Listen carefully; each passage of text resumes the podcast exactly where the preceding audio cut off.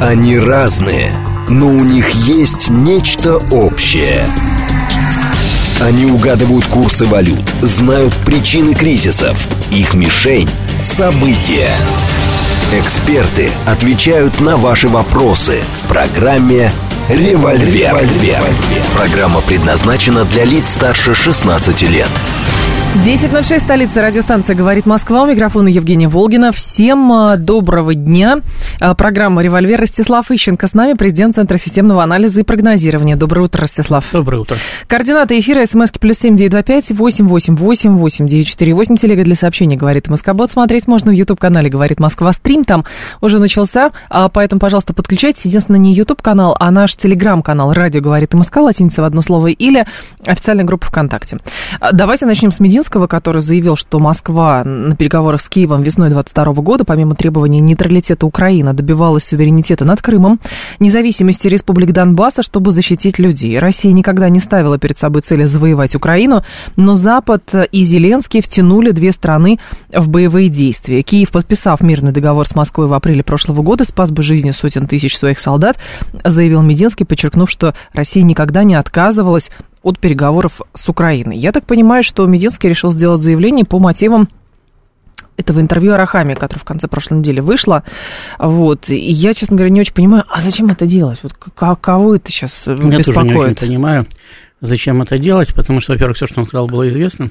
Условия соглашения да, публиковались. Да, да. Более того, потом даже публиковались э, тексты, предварительные проработки сокращение украинских вооруженных сил, то есть российские предложения, украинские предложения, которые должны были еще дорабатываться, угу. но не дорабатывались в связи с тем, что были прерваны переговоры. То есть все это, в принципе, известно, ничего нового он не сказал. Да, собственно, э, по большому счету, ведь Арахами это не отрицал. То есть Арахами не сказал, ничего другого не было, кроме как предложения о нейтралитете. Он вообще ничего он, не он, он просто акцентировал внимание на том, что Россия добивалась нейтралитета Украины, ее не вступления в НАТО. Вот действительно было одним из Э, пунктов соглашения, одним из ключевых пунктов. То есть, опять-таки, Россия в этом все время говорила, и мы знаем прекрасно, что с декабря 2021 года Россия активно угу. начала давить на Запад по поводу э, свертывания натовской активности в Восточной Европе. Ну, то есть, все это, все это не секрет, и я не вижу необходимости 25 раз там, в течение двух лет все это повторять. Кому интересно, они сами знают, а кому не интересно, давно уже забыл и Просто все равно не Стамбул какой-то точкой невозврата почему-то считается. Ну да, когда к Стамбулу только-только готовились, были тут высказывания, что это там похоже на какой-то хасаверт второй, еще что-то, и вообще, если люди уже гибли, зачем идти на какую-то попятную с той стороны, опять обманут или еще что Ровно так и вышло. Ну, э, во-первых, у нас э, всегда знаете, народ... Э, особенно тот, который войну по телевизору смотрит. Значит, угу. требует воевать до победного конца и желательно разбомбить Вашингтон прямо вчера. Значит, и очень огорчается, если заключается мирный договор раньше, чем Россия весь мир захватила. Но поскольку Россия ни разу весь мир не захватывала, то приходится как-то с этим смиряться. Значит, в принципе, всегда я уже давно говорил много раз, что любое государство стремится боевые действия избегать, потому что боевые действия – это очень большая нагрузка на государство. То есть, как правило, проигрываешь больше, чем выигрываешь. Но иногда они становятся неизбежны. Угу. Если они становятся неизбежны, то, опять-таки, любое государство стремится, добившись э, нужной ему сказать, новой геополитической конфигурации, из войны выйти не, действительно, мы же опять, мы много раз говорили, да, и на это нет ни у кого ответа. Э, ни у нас, ни за пределами России. Э, ну, хорошо, мы, допустим, завоюем всю Украину. А дальше... Что дальше делать? Да, что дальше? Это, это нагрузка экономическая, это нагрузка общественная, потому что это другое общество, другие люди. И ну, переделывать их можно и нужно, наверное, но это займет большое количество времени. значит, не одно поколение. Я думаю, что я помру раньше, чем там э, будут жить сплошные русские люди на Украине. Э, э, вопрос с Западом это не решает. Будет напряженность на другой границе. Да, мы немножко отодвинем границу. Угу. Значит, но она все равно останется. Да, но опять-таки в условиях использования ракетного и ядерного оружия это не совсем, совсем не то же самое, что наступление группы армий «Центр» на Москву. Там танки ехали, а здесь ракеты летят. Угу. Значит, ракеты могут лететь и через океан. Летят они 20 минут. Так что им э, э, расстояние для них нет самое, не так существенно. То есть, если у нас будет конфронтация именно с нашим главным противником, да. то граница чуть дальше, граница чуть ближе, да, это важно, но это не так критически важно, как было когда-то. И самое главное, что кто сказал, что это обязательно делать вчера или позавчера, или что это обязательно делать завтра. Поэтому Россия, которая, ну, опять-таки, я много раз говорил, российское руководство исходило из вполне очевидные вещи и правильные вещи. Запад слабеет, Россия набирает силы. Чем дольше мы продержимся в состоянии не войны, тем сильнее мы будем, тем ну слабее ну, да. будет Запад. Значит, есть теоретически возможность выиграть мир без войны. Угу. Новый мир, написать правила жизни в новом мире. Значит, по большому счету нам было даже выгоднее Э, иметь э, Украину как собственный протекторат и постепенно приводить ее там, путем, допустим, той же Белоруссии, приводить в состояние единого государства, там, интегрировать и так далее. Значит, да, это заняло бы больше времени, но это потребовало значительно меньше ресурсов и меньше напряжения в конкретный момент времени. Вот. Чем просто воевать и захватывать. Люди гибнут не только у них, у нас тоже гибнут. Люди. Но ведь это все рационально, но даже слова Мединского по поводу того, у нас не было цели там захватывать Украину и так далее. Так у нас Он... не было цели захватывать Украину. Да, но при этом та страна, видимо, там западная страна, вывернула все это так, что России просто нужны дополнительные территории, и не хватает 17 миллионов квадратных километров, и Мединский почему-то оправдывается. Ну, Запад это все время будет выворачивать. Почему оправдывается Мединский, я не знаю. Я еще раз говорю, что я, в принципе, не вижу необходимости ему выступать и что-то там объяснять по поводу Стамбула. Угу. Если государство считает нужным э, оправдываться и объясняться, то, ради бога, есть пресс-службы, есть Министерство иностранных дел, есть администрация президента, да. то есть есть структуры, которые все эти документы готовили, согласовывали и, там, да, и так далее, которые до сих пор продолжают работать в этом направлении. Угу. Мединский, он занимался э, проблемой ровным счетом несколько недель и то не один. Он просто был главой делегации, которые были выписаны определенные кстати, инструкции, да. И которые за пределы этих инструкций, за пределы этих полномочий выйти не могла. Угу. Он себе вел переговоры в рамках выписанных ему инструкций. Все, значит, рассказать э, больше, чем он знает, он не может, а он уже больше полутора лет вообще не в этом самом, не в этой теме, он не этим занимается. Но при этом замглава Минюста а, позавчера давала а, тоже интервью Ирина Мудро. Она говорит, что Киев не пойдет на мир с Россией без репараций. Ни мировое сообщество, никто с этим не согласен. Они про свои репарации, про то, что Россия готова была территорию захватить. Мы говорим, да мы не хотели, вот дайте вот, это, вот это вот все, и все равно все болтаются на одном месте. Ну, понимаете, с нашей точки зрения мы ничего не хотели захватить, и с их точки зрения уже захватили, значит, они просто не совпадают потому что они считают Крым и Севастополь захваченными территориями, а мы их считаем возвращенными. Вы понимаете, с этими территориями же тоже все непросто. С ними, а, если линейно рассуждать с точки зрения как бы западной пропаганды, что да, русским не хватает территории, поэтому они отжимают у Европы, у Украины, а потом будут отжимать у Европы, у Польши, там, у Финляндии или еще у кого-то. Но с нашей точки зрения так что денацификация, демилитаризация, и если для того, чтобы эти территории были в безопасности, их прекращали обстреливать и так далее, эти территории нужно брать под контроль России, тогда да, это вынужденная мера, вот и все. Не, ну Запад тоже развивает эту мысль, говорит, ну хорошо. Значит, вначале им надо захватить Днепропетровск для того, чтобы не обстреливать Донецк, потом Киев, чтобы не обстреливали Днепропетровск, потом Львов, чтобы не обстреливали Киев, ну, потом Варшаву, чтобы не обстреливали Львов. А из Варшавы вряд ли будут обстреливать а потом, Львов, а потом, что-то, а потом Париж, чтобы не обстреливали Варшаву. Это не важно, что откуда будут обстреливать. Важно, как они нашу мысль развивают. Угу. Вот. Э, потом, э, мы ведь тоже, как мы ну, совершенно справедливо говорим, что нам, нам территории не нужны, нам нужна безопасность. Но если безопасность нельзя обеспечить без присоединения территории, мы присоединяем территорию. Потому что, да, Крым еще ну, за месяц до марта 2014 года никому в России был не нужен. Государственная власть совершенно искренне опровергала намерение каким-то образом покушаться на Крым.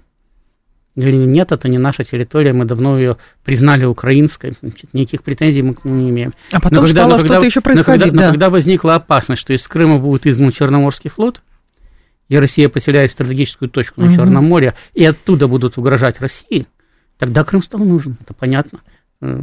Точно то же самое э, будет с Прибалтикой. Если э, наши прибалтийские друзья и партнеры не одумаются и не передумают, и будут все время угрожать закрытием моря, блокадой Калининграда и так далее, они рано или поздно допрыгаются до того, что нам понадобится сухопутный коридор в Калининград, так же, как понадобился сухопутный коридор в Крым. Ну, да, и я даже знаю, кто станет этим сухопутным коридором. У меня даже сомнений по этому поводу нету. И это, скорее всего, будет не Польша. Референдум в Крыму провели, конечно, Марина, чтобы легитимизировать, легитимизировать как раз а, тот процесс, который чисто стратегически с военной точки зрения был необходим, а, и все просто потому, что Российская Федерация действует сообразно международному праву. Не просто мы берем территорию, потому что нам это хочется, а для нас это а безопасность и б мы еще спросили у людей. Вот и все. Да, мы просто продемонстрируем. То есть, если вы просто Крым бы присоединили, это бы выглядело так. Пришли российские войска, Взяли территорию. Отобрали Крым, выгнали всех оттуда, ага. и сказали, теперь это будет российская территория. Значит, э, мы там провели референдум, результатом которого было всеобщее волеизъявление народа да. о присоединении к России. К этому референдуму можно придираться сколько угодно. Значит, можно значит, э, э, находить там нарушение общих положений международного права угу. там, и так далее. Но ни один из наших врагов до сих пор не сказал, что этот референдум был сфальсифицирован. Никто не сказал. Значит, все говорят, да, ну да, действительно, э, народ Крыма так считал, да, да, они так проголосовали. И для сравнения посмотрите историю да, вокруг даже, Нагорного Карабаха, как да, это все происходило. Э, и поэтому, кстати, э, те же самые Соединенные Штаты, когда начинают попытку вести переговоры, говорят, у нас по поводу Крыма вопросов нет. Угу. Мы-то его не признаем, но вопросов у нас нет. Мы понимаем, что Крым это российская территория, что население там русское, что хотело в Россию там, и так далее, и что любой референдум, да. и, э, даже под международным контролем, ну, если бы он бы проводился бы э, в, без давления, ничего, он бы дал бы примерно тот же результат в поддержку присоединения к России. Значит, они сомневаются в том, что референдумы на э, новых освобожденных территориях дали бы те же результаты, мы имеют право сомневаться, потому что оттуда большое количество людей уехало. Значит, и э, сказать, а как бы они проголосовали бы, мы не можем. Кроме того, э, ведь э, если в Херсонской области область голосовала вся, да, то в Запорожской области значительная часть территории плюс город Запорожье, областной центр, не был нам под контролем, там референдум не проводился. Поэтому к этому, да, они могут придираться, они могут говорить, что там, э, значит, э, у них есть сомнения в волеизъявлении. Это уже сейчас никого не волнует. Потому что я уже когда-то говорил, э, с, тех, с того момента, как начинается вооруженное столкновение, начинает действовать право сильного. То есть, кто занял территорию, тому она и принадлежит. А референдумы и все остальное, они просто потом оправдывают и легитимируют это право ну, то есть не служат частичной легитимации, потому что абсолютная легитимация происходит только тогда, когда подписывается соглашение с бывшим владельцем этой территории, который ну, да, от этой территории ее. отказывается, либо когда бывший владелец этой территории прекращает существовать. Она становится да, ничейной, ну и все. Ну, ничейная, значит, наша. Вот. А во всех остальных случаях легитимация происходит все равно только относительная. Поэтому можно ссылаться на референдуме, можно не ссылаться на референдуме. Мы же сами говорим, там, допустим, ну, подумаешь, там, Соединенные Штаты ссылаются на какие-то там э, голосования, там, решения там, косовских властей, они же там референдум не проводили не проводили. А если бы они провели бы, ну, точно так же бы сказали, ну, потому что не провели референдум. Конечно. Они же в Сербии референдум не проводили по поводу отказа от Косово. Не проводили. На Горном Карабахе референдумы да. не проводили никакие. На Горном Карабахе не проводили. Просто уехали, э, сколько там, несколько mm-hmm. тысяч человек за неделю mm-hmm. уехали целиком. Да. Но, но, тем, но тем не менее это не, не отменяет факт э, изменения территориальной принадлежности. И самое главное, если, допустим, Сербия не решит вопрос э, с Косово там, в пару-тройку ближайших десятилетий, как Армения не смогла окончательно решить вопрос Нагорным Карабахом, так случится ну, то же самое, то есть тогда э, Косово окончательно уплывет от Сербии навсегда. Даже с теми территориями, на которые сейчас там живут сербы, угу. Косово. Э, то есть, когда начинает, начинается стрельба, начинает действовать право сильного, а не все остальные правила. Потому что сам факт боевых действий, он сам по себе отменяет международное право. В международном праве нигде не написано, что решать вопросы можно при помощи войны. Везде написано только одно, что любое государство имеет право на самооборону, индивидуальную и коллективную, но для этого значит, надо обратиться еще в Совет Безопасности ООН, почему все всегда настаивают на созыве по каждому очередному поводу Совбеза ООН. Значит, Совбез ООН должен создать э, э, посредническую структуру, которая попытается значит, примирить эти страны. Как они будут воевать, вообще непонятно. Поэтому вот. никто никому войну не объявляет, да, а да, просто проводит ограниченные какие-то операции. Значит, но, но, тем не менее, войны совершенно спокойно ведутся, и по их итогам совершенно спокойно происходят э, территориальные изменения. Вот, и будут происходить, потому что я уже много раз говорил, до тех пор, пока человечество содержит армии, оно их содержит не для того, чтобы красиво на парадах ходить. У меня на эту тему, кстати, да, был разговор с человеком от науки, с, значит, там, нейрохирургом и так далее. А, и мы говорили на предмет того вообще, как бы, как человечество, там, может ли оно именно договариваться, потому что сейчас говорят, 21 век, наука, люди должны договариваться, не должны воевать. На что мне человек профессиональный, а, ученый, сказал, что, говорит, дети в песочницу кидаются друг друга песком и дубасят друг друга лопаткой по голове, потому что им что-то не понравилось. Ровно те же самые инстинкты в нас заложенные – они просто преобразуются в более сложные схемы. Вместо лопатки там становятся там, ракеты, все что угодно. Пока человечество существует, оно все равно силой будет решать вопросы по отвоеванию территорий более выгодных, по доминирующему положению на рынке и так далее. Всегда это будет только через силу. Не всегда. Значит, потому что человечество неоднократно договаривалось, но это всегда происходит в одной и той же схеме. Но после если, того, как они друг друга... Нет, если мы с вами э, считаем что мы примерно одинаково сильны, и, и исход вооруженного противостояния не предрешен, да. значит, то мы пытаемся договориться. Но скажите, кто может убедить э, государство, которое считает себя и является значительно более сильным, уступить более слабому государству в спор, неважно в каком споре, о территориях, о путях развития, там, о чем угодно, хоть о экономическом сотрудничестве, если оно более сильное. Но мы всегда как говорим, значит, даже mm нет самое, не применяя это там, к территориальным изменениям, к военным действиям. Ну, вот, допустим, у нас возникает какая-то э, экономическая проблема с кем-то. Мы говорим, как, ну хорошо, не хотите, прошвырнитесь по рынку, найдите условия лучше. Да. Нам говорят примерно то же самое. Значит, то есть, э, но а это элемент силового давления, только экономического. Я не хочу идти вам навстречу. Вот цена, значит, и вот условия поставок. Утром не деньги, вечером стулья. Да, ну, не, да. Не, не, не хотите, пожалуйста, идите покупайте в другом месте. Да. Потому что я продавец, я продаю. Угу. Или я покупатель, я покупаю. И бывают ситуации, когда покупатель диктует условия, когда продавцов много, а покупатель один. В таком случае я покупатель, я покупаю вот мои условия. На других покупать не буду, вон очередь стоит за вами. Все продать хотят. То ровным счетом то же самое происходит и в силовой сфере. Если государство значительно сильнее, к нему приходят как Польша говорит, ну, давайте вы выплатите репарации. Или Украина. Сейчас говорит, мы ждем от России репарации. Да. Ну, можно ждать сколько угодно.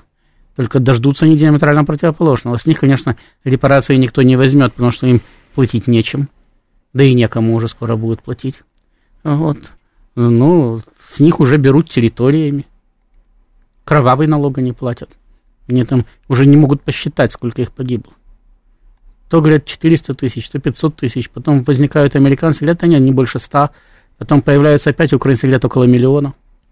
А еще сколько уехало, да. Ну, ну это же все, это же все результат желания получить репарации ну, не только репарации, но заключить мир на собственных условиях. Нет, но они просто рассчитывают, что они будут и дальше манкировать страшной Россией, mm. и, соответственно, истребовать для себя лично mm. какие-то э, плюшки, донаты со стороны Запада. Вот и все. Даже интервью Арахами, скорее всего, это был своеобразной попытка шантажа Лондона, но, с другой стороны, там, где Украина училась, Лондон преподавал. Я не думаю, что это была попытка шантажа Лондона. Э, Арахами человек простой, что видит, то и поет. Думаете? А, ему задали вопрос, он ответил. А что ж молчал-то пару лет? Не задавали вопрос, Вопрос не задавали. Серьезно? Это же, ну, конечно, же сейчас возникла а еще в Стамбуле не договорились. У них же не было вопроса, почему в Стамбуле не договорились. Они все понимали, почему в Стамбуле не договорились. Что надо воевать и победить. Они же носились по улицам и кричали «воевать, победить, воевать, победить». Ну да. А сейчас выяснилось, что победить не получается, горы трупов уже есть, и начали спрашивать, а что там в Стамбуле не договорились? Там же вроде нормальные условия предлагали. Угу. Ну, вот Арахамия говорит, так мы-то ни при чем вообще-то. Джонсон приехал и сказал, давайте будем воевать. А мы посмотрели на него и думаем, действительно, давайте. У вас как у гопников из подворотни, которые стали бандитами и все делают через силу, силу говорит э, Слейв. Ну, а почему? Просто люди в костюмах теперь. Вот и все.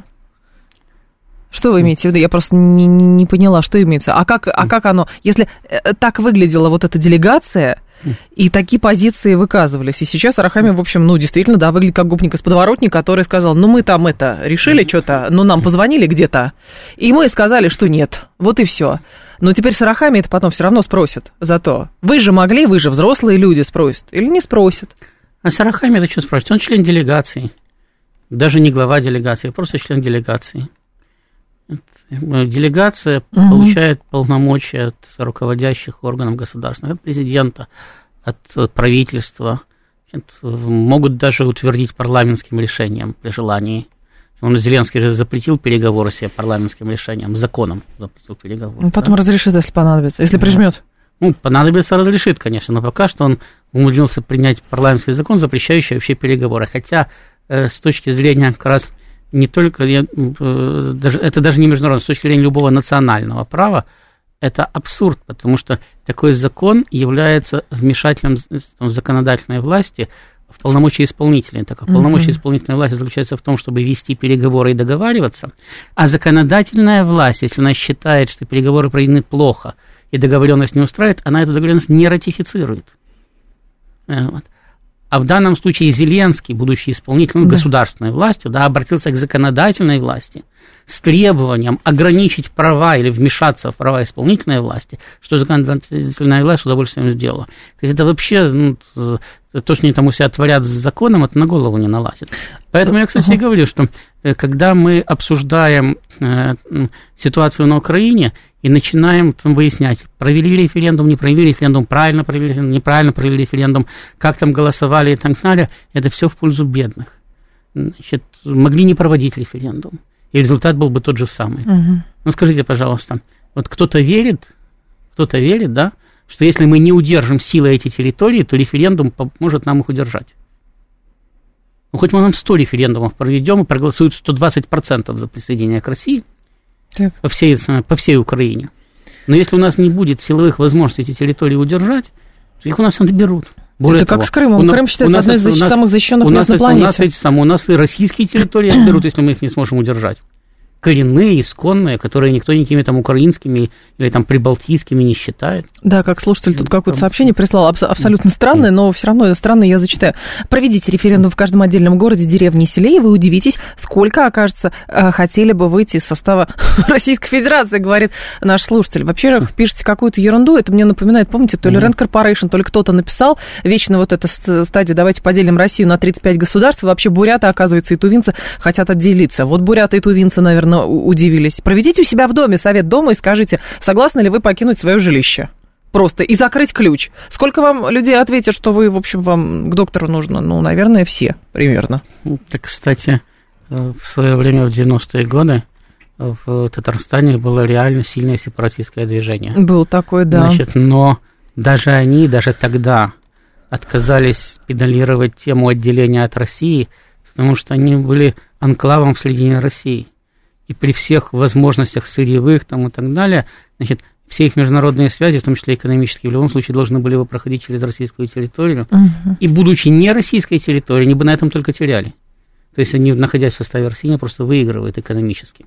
Потому что иначе к ним бы применялись бы точно так же, как Украина страдала, к ним бы применялись бы международные нормы им бы пришлось бы за транзит платить через российскую территорию своих энергоносителей, которых они бы, может быть, которые они, может быть, захотели бы продать там и так далее. За все, что к ним завозится, пришлось бы платить. Таможни бы работали бы на границах, приходилось бы платить.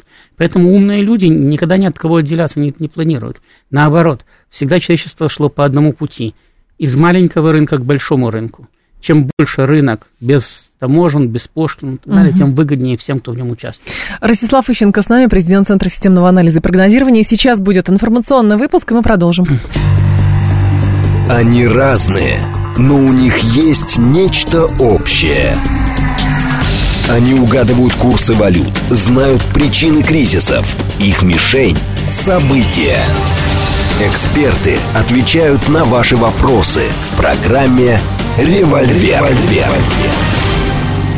Программа «Револьвер» 1036, столица, радиостанция «Говорит Москва». У микрофона Евгения Волгина. Мы с вами продолжаем. Ростислав Ищенко здесь, президент Центра системного анализа прогнозирования. А, тут э, сейчас пока перерыв был, с Ростиславом обсудили как раз недавнее заявление Урсула фон дер Ляйен.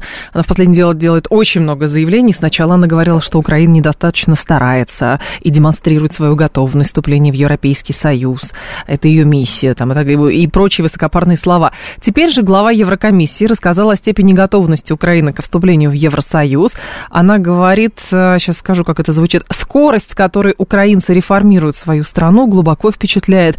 Они выполнили все необходимые требования почти для всех семи шагов, которые мы их просили сделать. А там в шагах было что? Угробить собственную экономику, Население. А, население, убить э, там сколько-то тысяч человек, покалечить сколько-то тысяч человек, а, сформировать депопу... тенденцию к депопуляции населения. Что еще? Это четыре.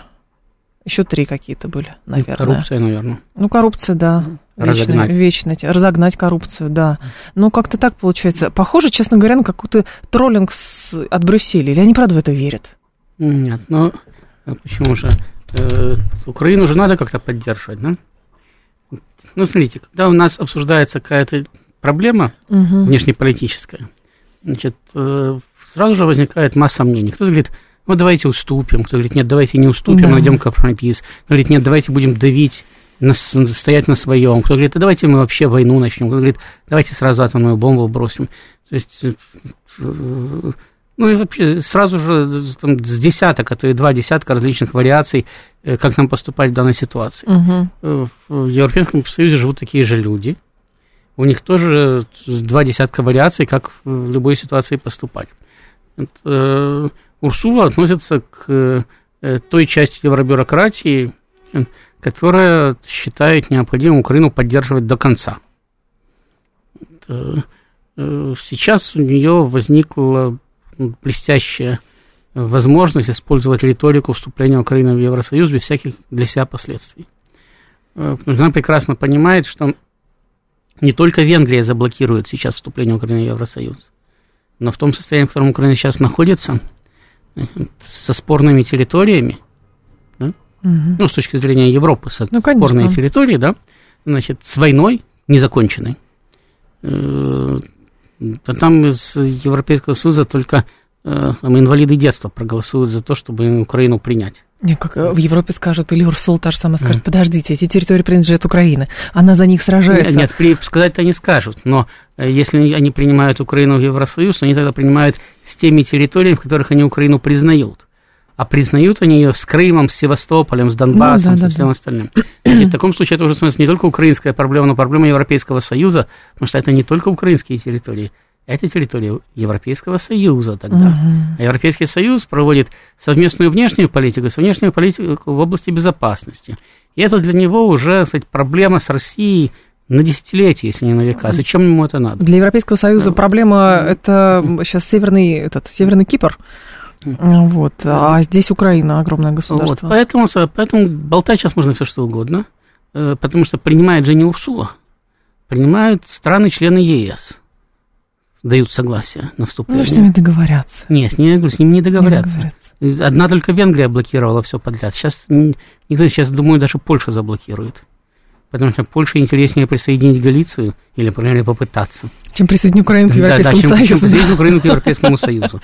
Тем более, что тогда же все деньги, которые идут на Польшу, идут на Украину. Слушатель, кстати, напоминает еще, какие пункты. Вот четыре я перечислила. Значит, самый главный пункт – ненавидеть Россию, быть против России. Во что бы, э, во, вот что надо делать, чтобы выступить в ЕС. 212 напоминает еще отправить мигрантов во все страны Европы.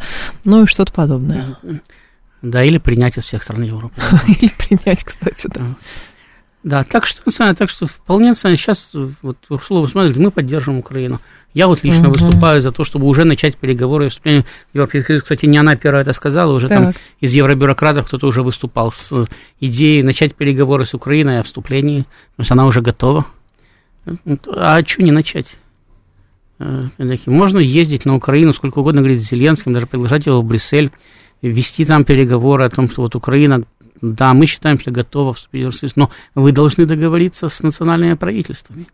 Вы должны с ними провести море консультаций. И mm-hmm. все это навсегда. Переговоры с национальными правительствами это навсегда. И евробюрократия, прекрасные люди, они уже протянули руку помощи бедной Украине, потому что вступление Украины в Евросоюз сразу же в лучшую сторону изменяло э, геополитическое положение Украины. Тогда бы уже никто не сказал, что Украина может исчезнуть. Не может сейчас исчезнуть с политической карты мира страна-член Европейского Союза. Ну, кстати, да. А это не будет э, средством с точки зрения европейцев а, как раз, а, ну, не знаю, для них это скорее проблема или это для них э, тема, которую они могут манкировать в торговле с Россией, в торге с Россией или нет? Слушатели просто наши пишут, говорит, а, принять Украину в НАТО в обмен на то, что она признает территории, которые уже не украинские, а уже по факту российские, и, и в общем, все порешали, а мне кажется, вообще не порешали. Ну, Украину невыгодно принимать в НАТО э, с э, признанием э, территорий, которые она не контролирует, не украинскими, а российскими, потому что официальное признание со стороны Украины снимает все проблемы по статусу этих территорий полностью. Угу. У Запада нет никаких оснований продолжать санкции. У Запада нет никаких оснований не признавать эти территории российскими. У них нет другого претендента. Украина от них отказалась в пользу России. В таком случае, да, если она от них отказалась. Ну да. Вот, поэтому принимать Украину в НАТО с отказом от территории никто не собирался. Там формулировка была более хитрая. Они говорили, что не явочным порядком, да, де-факто – признают российский контроль над этими территориями, ну, так как они признавали контроль над Прибалтикой. Угу. Признаем контроль России, Советского Союза над Прибалтикой. Но Прибалтику в составе Советского Союза Соединенные Штаты не признавали. Никогда. Значит, да, это совершенно не мешало им выполнять все требования там, и так далее. Есть в международном праве такое э, положение. Признавать эффективный контроль над территорией. Это требует относиться к этой территории как ну, к реальной части данного государства, то есть вы выполняете все требования по морскому праву, угу, там, по воздушному и так далее. Значит, вы если вы въезжаете в эту страну через эту территорию, вы проходите таможню, вы определяете паспорт, вы не устраиваете на границе пляски с криками, а мне президент Ульманис в Вашингтоне разрешил ездить без виз. Да? Значит, там, или какое-нибудь там правительство в изгнании, значит, которое мы признаем настоящим правительством. Значит, вы э, полностью выполняете все, самые, все требования страны, которая эту территорию контролирует, но вы эту территорию с основной частью данного государства не признаете. Значит, и э, э, это, кстати, развязывает вам руки в случае, там, допустим, если э, на этой территории начинается какая-то там борьба за независимость или еще uh-huh. что-то, вы можете сразу же поставлять оружие, заключать соглашение с любым правительством, которое там возникло. И это не будет, кстати, актом агрессии по отношению к государству в которую эта территория контролирует, вы же ее не признавали, принадлежащей ну, к данному государству. Вот. Вы можете постоянно торговаться, но мы можем признать часть этой территории вашей, но пойдите нам на уступки там, в, другим, в другом вопросе и так далее. Поэтому, э, значит, э, да, кстати, почему мне было выгодно принимать Украину в НАТО с отказом полным от территории, потому что тогда исчезал самый элемент конфронтации, а Соединенным Штатам надо, чтобы конфронтация сохранялась. То есть ему нужно, чтобы Украина вообще исчезла. Даже так. Пусть Россия выйдет на западную границу, пусть морочит себе голову с тем, что с Украиной делать. Ну, там, остатки вооруженных сил Украины идут на польскую территорию, там будут интернированы или не будут угу. интернированы. Э, значит, выйдет туда украинское правительство, будет называться правительство в изгнании. Соединенные Штаты будут его признавать, будут признавать Соединенные Штаты и Европа претензии этого правительства на всю территорию Украины. Так. Значит, будут там как-то его поддерживать и так далее. Периодически будут доставать из кармана, как Тихановскую. И говорить, вот видите, вот правительство По Украины, да, с которым мы ведем переговоры, которые мы признаем законом, причем заметьте, оно-то будет значительно законнее, чем Тихановская. Тихановскую никто не избирал. А эти были избраны, причем э, Зеленский был избран, да и парламент был избран подавляющим большинством голосов, правительство назначено в соответствии с законной процедурой. Э, то, что не прошли следующие выборы, на объективные причины, у них было военное положение. То есть они, они полностью, сказать, легитимная с точки зрения международного права власть, они будут на них опираться и говорить, ну вот это власть, которая претендует на территории Украины. Угу. А то, что вы Украину отменили, нас не волнует. Это вы отменили, Все, мы ее не отменяли. С другой стороны, где сейчас Тихановская, да. Вот, не так, видно, что, не так что им, им выгодно, чтобы эти территории, чтобы на эти территории сохранялись претензии Украины. Поэтому, когда они говорят, что да, признаем фактическое состояние дел и так далее, то главное здесь в термине фактическое. Угу. То есть они не собираются юридически признавать эти территории. Это было бы для них нонсенсом и абсурдом. Они ради этого устроили всю эту бойню, значит, Кровавую и, баню. Да, и совсем, совсем не для того, чтобы потом взять и подписать согласие э, с признанием данных территорий. А, что тогда было действительно не подписать в Стамбуле, меньше же требовали. То есть вечный конфликт вот этот будет подпитывать, ну, по сути, а, экономические какие-то бонусы тех же самых ну, там вечно, европейских вечно, Вечного ничего не бывает, этот конфликт тоже не будет ну, вечным, долгий. но пока Соединенные Штаты могут его длить, они будут стараться его длить. И они разобьют об Россию Украину, они будут искать кого-нибудь другого. Если они даже не смогут бросить Польшу там, в войну против России, это все-таки проблематично, потому что Польша состоявшееся государство, в отличие от Украины, хотя у поляков есть свои тараканы в голове, но э, терять э, государство в очередной раз они, в общем-то, не очень хотят. Значит, но у них есть другие способы поддерживать напряженность. Они приняли Финляндию в НАТО, они разворачивают военную инфраструктуру в Прибалтике, они разворачивают военную инфраструктуру в Польше, они наращивают количество войск на наших границах. Мы вынуждены на это реагировать. Мы вынуждены на это реагировать, мы вынуждены там держать крупную войсковую группировку, мы вынуждены создавать свои базы в Белоруссии, там, на Украине, кстати, очевидно, будем создавать крупные места базирования э, угу. российских войск. Э, вот, э, э, это все ресурсы. И если мы говорим, что нам экономическое освоение Украины может влететь в копеечку, так там хотя бы восстановили завод или восстановили тоже Николаевскую судоверфь, она прибыль приносит потом. А армия прибыль не приносит. Армия только защищает Затраты. вашу прибыль от того, чтобы ее не отобрали другие. Но в армию надо постоянно вкачивать деньги, потому что если вы вкачали, вкачивали у нее 10 лет, а потом 10 лет не вкачивали, она устарела. А, слушатель говорит так, НАТО не может быть сдерживающей силой для укранацистов, если Украина туда вступит, говорит Елена. Ну да, конечно, они их выращивали для того, чтобы потом сдерживать. Нелогично звучит совсем. Другой слушатель говорит, а они им нужны какие-то основания. Ну, понимаете, сейчас европейцы, американцы, например, а, арестовали наши, заморозили 300 миллиардов, но они никак не могут э, придумать новые основания с точки зрения международного, европейского, внутреннего права, как бы эти денежки отжать и пустить в оборот. А вы говорите про отсутствие оснований, отсутствие оснований к тому, чтобы, э, значит, вступа, чтобы Украина вступала в ЕС и НАТО. Основания всем нужны. Теоретически Конечно. Путин может прийти в Совет Федерации и сказать, э, дорогие друзья, наша разведка получила убедительное доказательство того, что пингвины в Антарктиде хотят на нас напасть, значит, и уже даже напали. Угу. И мы с целью защиты российского суверенитета хотим видеть войну в Антарктиде. Дайте разрешение на введение российских войск на этот континент. И Совет Федерации проголосует. Вот. Но э, населению все равно надо будет объяснить, а зачем нам это надо. То есть, как именно они на нас нападали, эти пингвины, что они именно от нас отжимали, значит, почему нам вдруг понадобилось высаживаться в Антарктиде там, и так далее. Потому что воевать-то будет население, и издержки от этого будут нести население. И если, если население страны не чувствует э, дело государственное своим собственным делом, вот происходит не так, как сейчас с СВО, там, где, в принципе, население консолидировалось и считает, что это личное дело каждого, не только государственное да. дело, да, то в таком случае подобного рода мероприятия очень сложно проводить.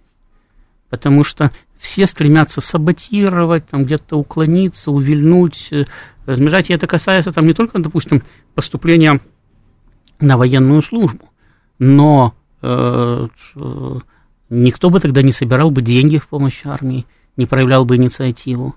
Э, бизнесмены бы не проявляли бы инициативу по поводу создания необходимых армии э, технических новинок там, и так далее. Вот. Все бы это приходилось бы продавливать через силу.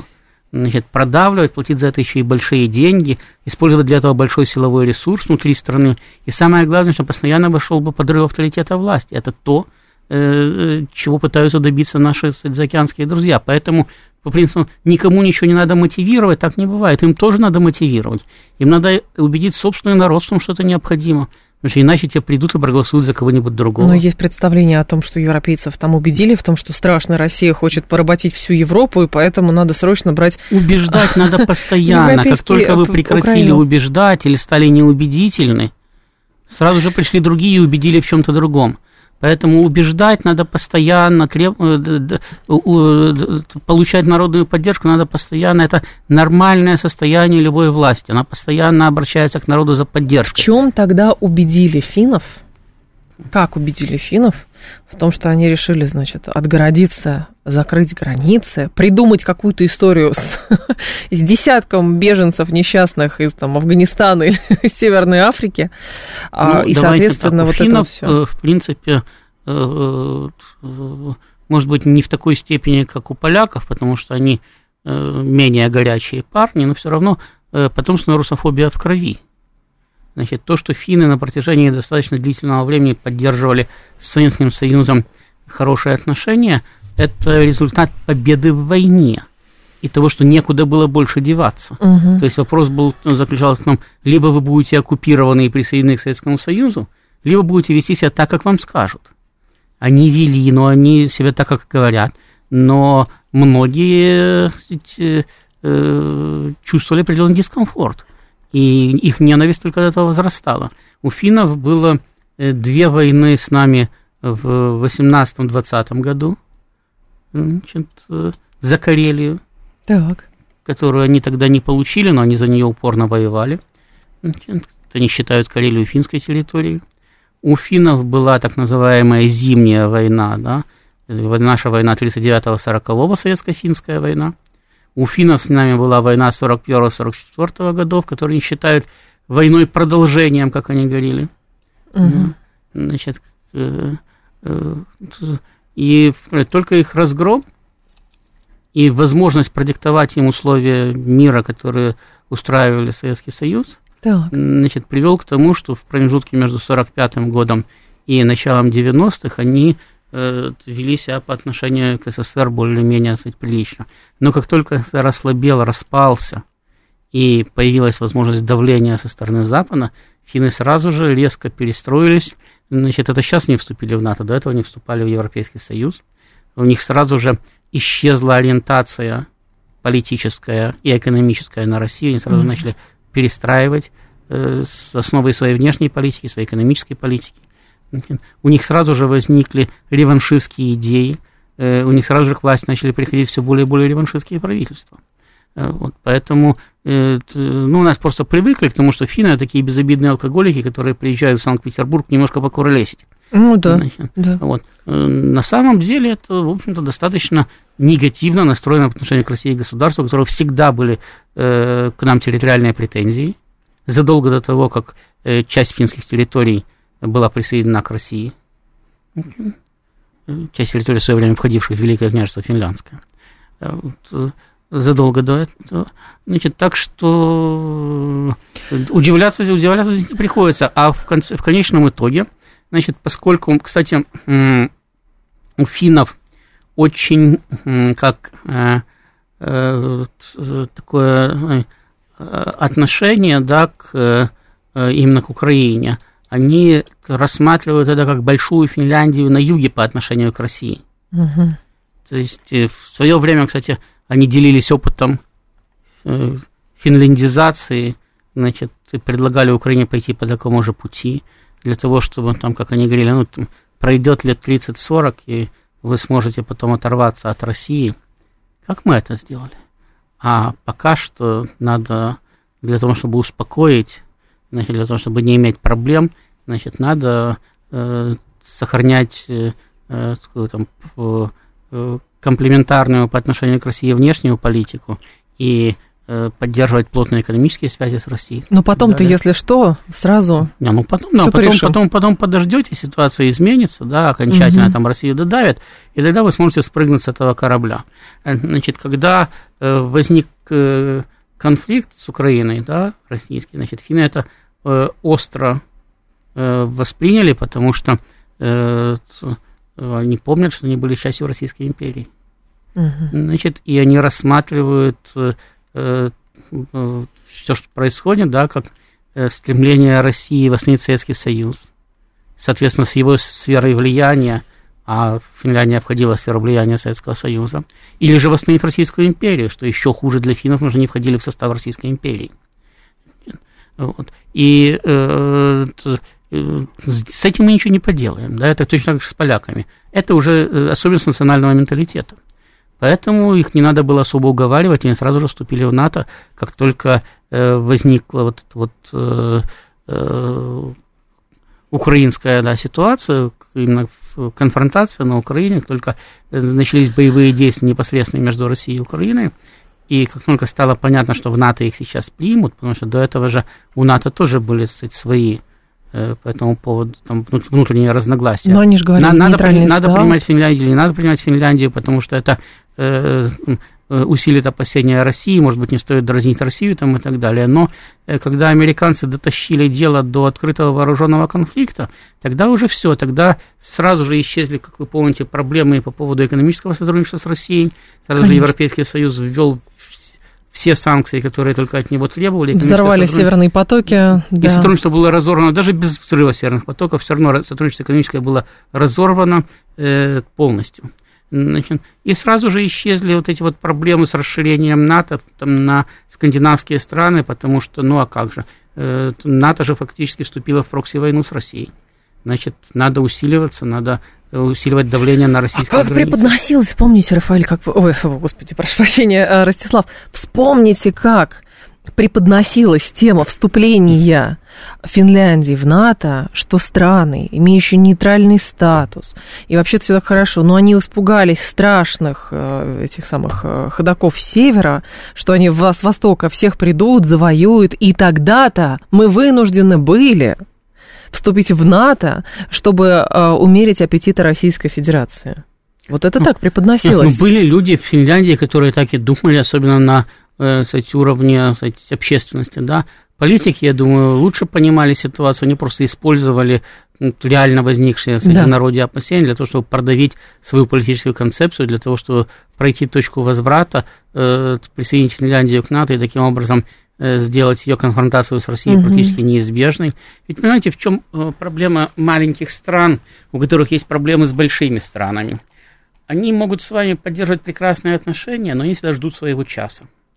И э, когда у вас возникает проблема, когда на вас нападает большая коалиция, или когда на вас нападает сильная держава, эквивалентная вам по силам, тогда они э, чувствуют, что их время пришло, они выступают и говорят, мы тоже хотим кусочек территории.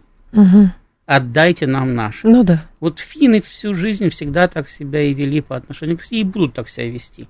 Я повторяю, у них есть, ну, вот, знаете, как э, там, мы говорим, э, там, территории Новороссии – это исконные российские земли, там, Крым – исконные российские земли, значит, э, там, Слобожанщина – исконные российские земли, там, Малороссия – исконные российские земли. У нас есть триединый э, значит, русский народ, э, российский, белорусский, украинский. Я не понимаю, что такое триедино, может быть, или единый, или тройной. Ну, вот, ну, э, бог с ним, пока, это, сам, пока этот термин используется и говорит больше о единстве, чем о троичности, можно и его использовать. Значит, это наш национальный менталитет, мы так считаем. Э, вот. И нам, в принципе, все равно, как, что по этому поводу думают другие, э, вот, потому что для нас это является истиной. Для Финляндии истиной является то, что Карелия – это финская земля. Угу. Причем не только Карельский перешеек, но и Карелия там, которая там да, да, до да, Мурманска. Да. Значит, ну, по поводу Архангельска можно подумать, финская это земля или не финская, но, скорее всего, тоже финская. Так-то, чем больше боеустановок да, НАТО, тем больше да, и, финны хотят и территории. Финляндия – это национальное государство угрофинов, у угрофинов половина России. О, понятно. Хотя, Но при этом... Хотя, хотя, судя по тому, сколько угрофинских племен в составе России в составе Финляндии, я бы сказал, что это Россия, национальное государство угрофинов. Но финны считают иначе. И они не против, у них всегда существовала идея этой великой Финляндии, на весь российский север, ну, до Архангельска. Ну, чем идея Великой Украины увенчивается для Украины, это мы уже видим. Спасибо, Ростислав Ищенко. Каждый считает, что у него будет по-другому. Это правда. Ростислав Ищенко был с нами, президент Центра системного анализа и прогнозирования. Ростислав, спасибо, ждем снова. Далее информационный выпуск. В два часа к вам вернусь.